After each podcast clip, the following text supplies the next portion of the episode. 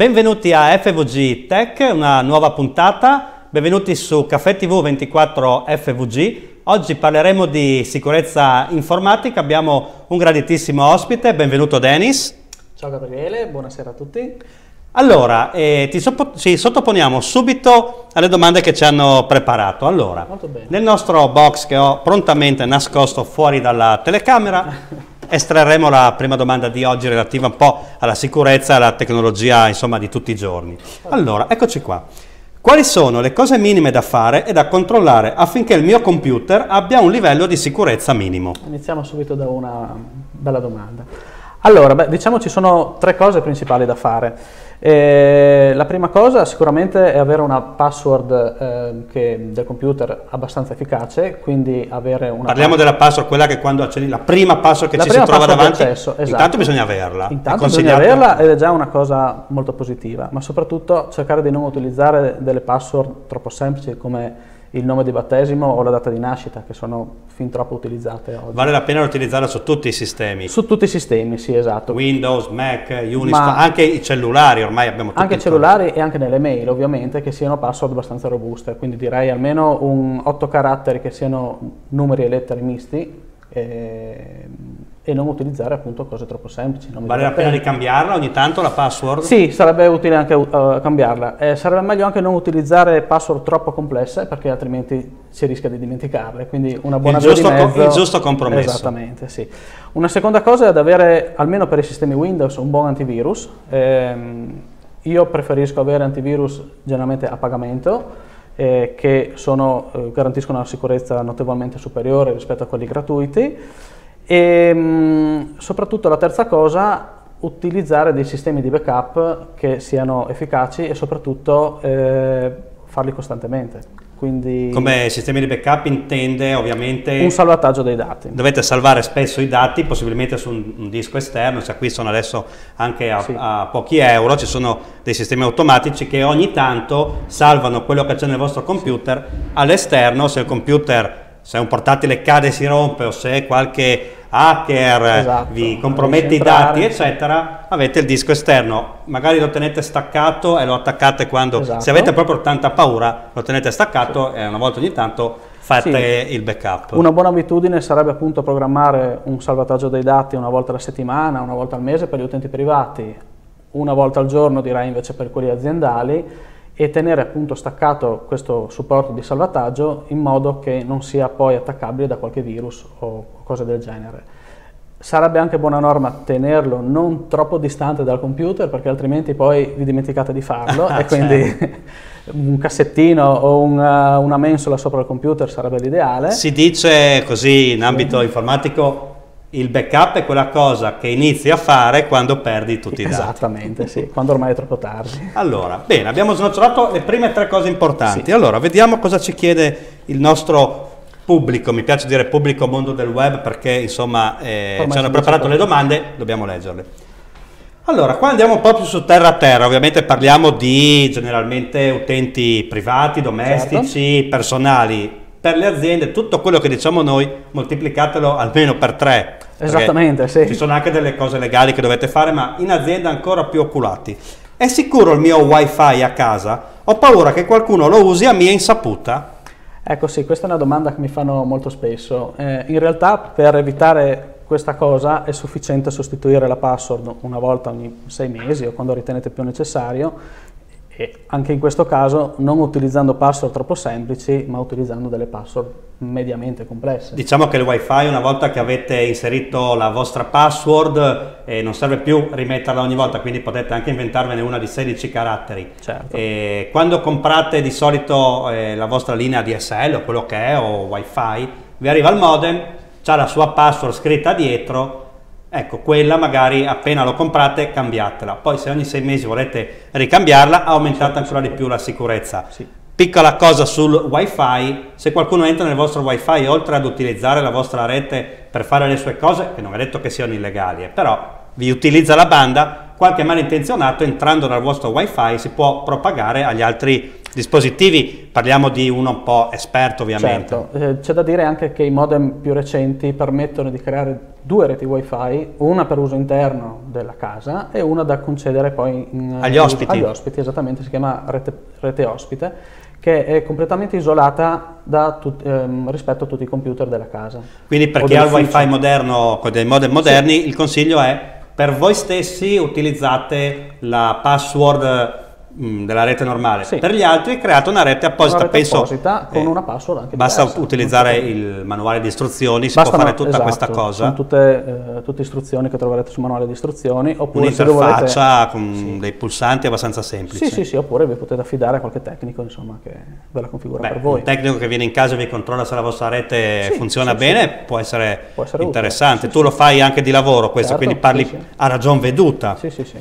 Vediamo se riusciamo a metterti in difficoltà, visto che il tuo lavoro è essere un esperto, un guru dell'informatica, per chi non ne sa, che non è di quelli che danno il pugno sulla televisione e riparte. No. È un po' più complicato di così. Poi un po' di più, sì, la tecnologia corre, bisogna sempre essere assolutamente aggiornatissimi. Allora, mettiamolo in difficoltà, ragazzi.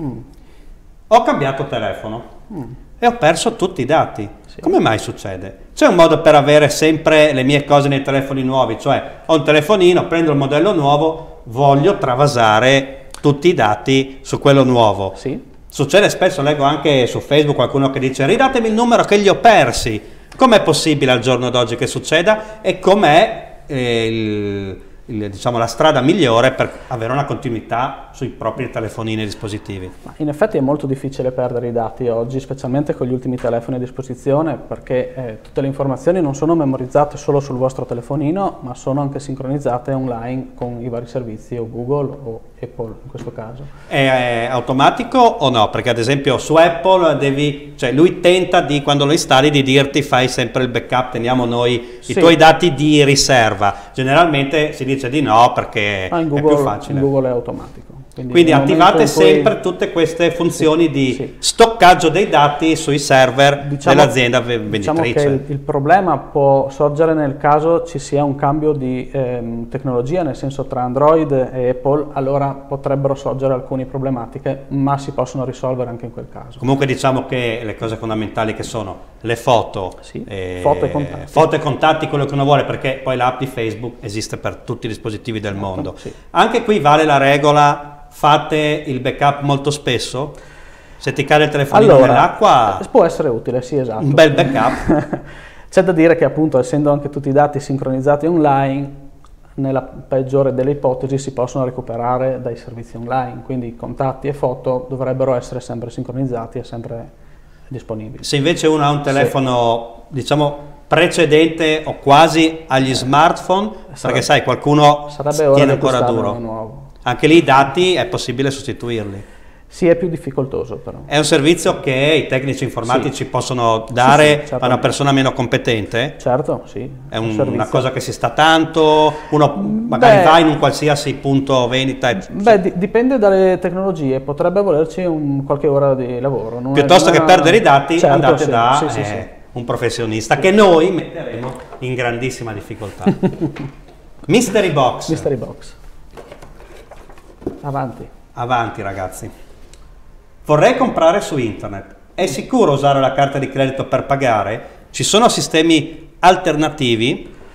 Allora, è sicuro se rimanete su siti ovviamente affidabili. E se volete esserne assolutamente certi, potete anche farvi una carta di credito ricaricabile, che adesso vanno molto di moda. In questo modo potete ricaricare del credito dell'articolo che volete acquistare, e una volta utilizzato quel credito la carta rimarrà vuota, quindi qualsiasi cosa possa succedere alla carta non potranno assolutamente tirarvi fuori nessun euro, perché non ce n'è, quindi la carta rimarrà sempre vuota. Allora, se posso aggiungere anche una cosa, ovviamente se comprate sui siti famosi problemi non ne avrete mai. No, esatto. Ricordatevi che sui browser, su tutti, sui dispositivi mobili, sul computer, nell'indirizzo in alto c'è chi ha il lucchetto verde, se il lucchetto è chiuso quasi sempre, o anzi sempre, i dati sono criptati. Ricordatevi che quando comprate su un negozio online, i dati della vostra carta di credito non finiscono nelle mani del negoziante, ma passano attraverso la rete, dal vostro browser, direttamente a chi gestisce, alle banche di solito, alle carte di credito. Il negoziante non ha mai la possibilità di vedere i vostri dati. Vi dirò di più, se voi comprate online o comprate fisicamente, sì, il rischio potrebbe essere praticamente lo stesso, quindi lo stesso. Il rischio ormai non c'è. Ovviamente se andate su ti rubo i dati della carta di credito.it e comprate, potreste avere dei problemi. Sì, c'è qualcosa che vuoi aggiungere rispetto alle carte di credito o ai pagamenti online, sistemi alternativi? No. Altre cose è abbastanza, semplice. È come strisciare la carta. È come strisciare la carta, lo fate online, quindi non c'è assolutamente alcun pericolo, ovviamente se rimanete su siti affidabili, perché altrimenti sì, il rischio può essere elevato. Dovete tentare di non cadere nelle trappole, diciamo così. Sì. Basta fare le cose con calma, guardate, sì, il sito, magari se avete un dubbio cercate il nome del sito, più problemi, magari Chippa-Lippa.com, problemi di acquisto su Google, trovate un po' di informazioni. Quindi l'acquisto online fatelo serenamente, se lo fate dalle app del telefonino ufficiali problemi zero, state solo accorti e sì, assolutamente, ci siamo, sì, ormai il commercio online è diventato... Non solo per noi che siamo del settore, sì, voglio dire. Esatto, sì. Oh, questa è lunga, questa è lunga. Quindi è più difficile. Mi devo... Allora... Ricevo spesso importanti comunicazioni dalla mia banca e dalle poste, ogni tanto anche dalla carta di credito. Mi chiedono sempre di comunicare la mia password, ma io non mi fido. Faccio bene? Allora, qui entriamo nell'ambito dell'ingegneria sociale. Ingegneria sociale è un termine che è nato qualche anno fa, quindi almeno nell'ambito informatico non esisteva. Cioè gli hacker si sono accorti che non serve scrivere particolari virus molto complessi, che i virus sono dei programmi, quindi delle operazioni che facciamo fare al computer, e si sono accorti che basta, per avere delle informazioni personali dell'utente, basta chiedergliele, qualche volta è più efficace così. Ovviamente glielo chiedono facendo finta di essere altre persone.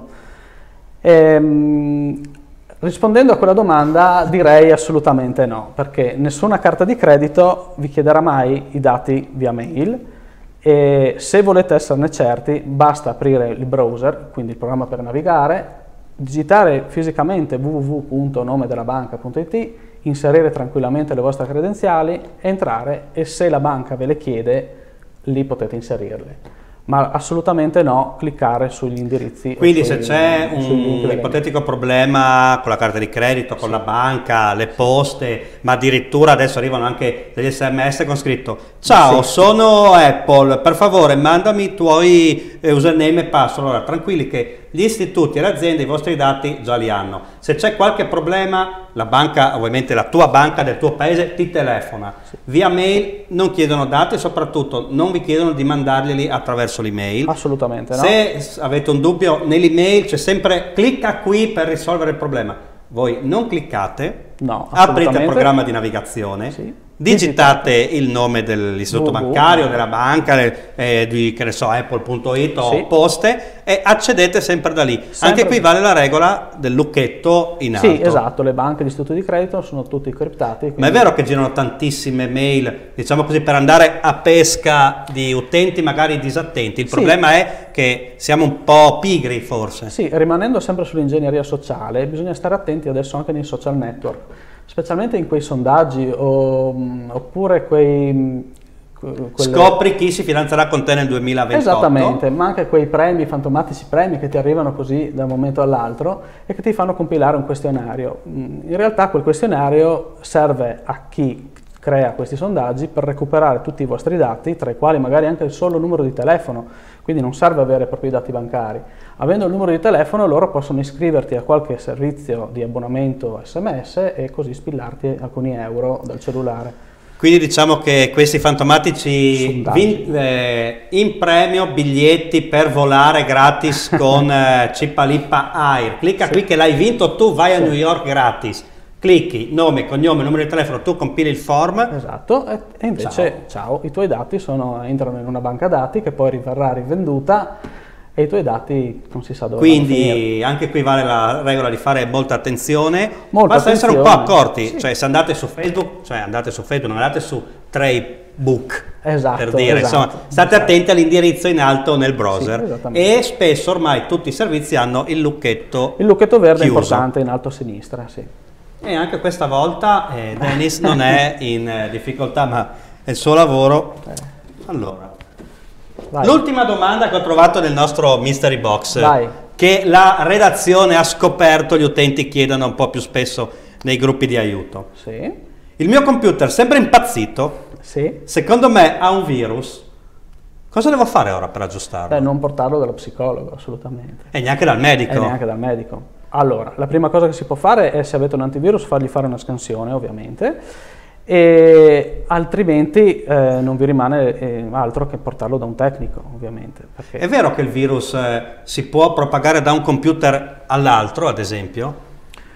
Questa è una cosa vera, ma diciamo che questo tipo di propagazione avveniva un po' di tempo fa. Ormai quasi tutti i virus si propagano via email o con gli allegati delle mail, oppure su siti non troppo affidabili, magari con qualche pubblicità messa di contorno. Quindi regola aurea, non aprire gli allegati delle mail, soprattutto se il mittente non lo conoscete. Allora, anche se il mittente lo conoscete, perché qualche volta... È già un passo più avanti di me, Denis mi ha fatto fare una figuraccia a me, che volevo ricordarti che sono il conduttore del mio programma. Allora aprite pure gli allegati. No, non aprite. No, il problema è che se un vostro contatto viene infettato dal virus, la prima cosa che il virus fa è prendere l'indirizzo di questa persona e inviare delle mail con il suo nome a tutti i contatti della rubrica. Quindi voi vedrete una mail arrivare dal vostro amico, l'aprite tranquillamente e invece dentro c'è un virus. In realtà il vostro amico non sa neanche di averla inviata la mail.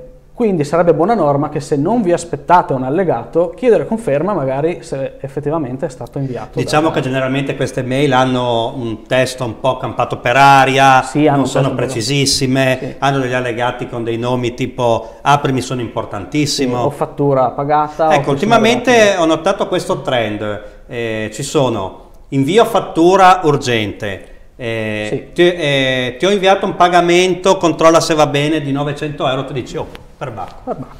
Qua torniamo sull'argomento dell'ingegneria sociale, ma quelle belle ultimamente che si stanno espandendo, purtroppo sono quelle le ultime che io ho visto girare in maniera abbastanza vorticosa: Ministero delle Finanze, Agenzia delle Entrate, e purtroppo tutti questi brutti argomenti che un po' ci mettono, giocano proprio sull'ansia delle persone. L'ingegneria sociale porta a distrarti con la paura, l'ansia, la felicità, quindi tranquilli che l'Agenzia delle Entrate non vi manderà una mail, a meno che non sia una PEC di lavoro vera. Esatto, ma di solito è correlata anche... Quindi regola aurea. Non abbiamo parlato degli smartphone, anche l'utilizzo degli smartphone può arrecare dei problemi di sicurezza. Gli smartphone oggi sono effettivamente dei computer, quindi tutte le regole che valgono per il computer valgono anche per gli smartphone.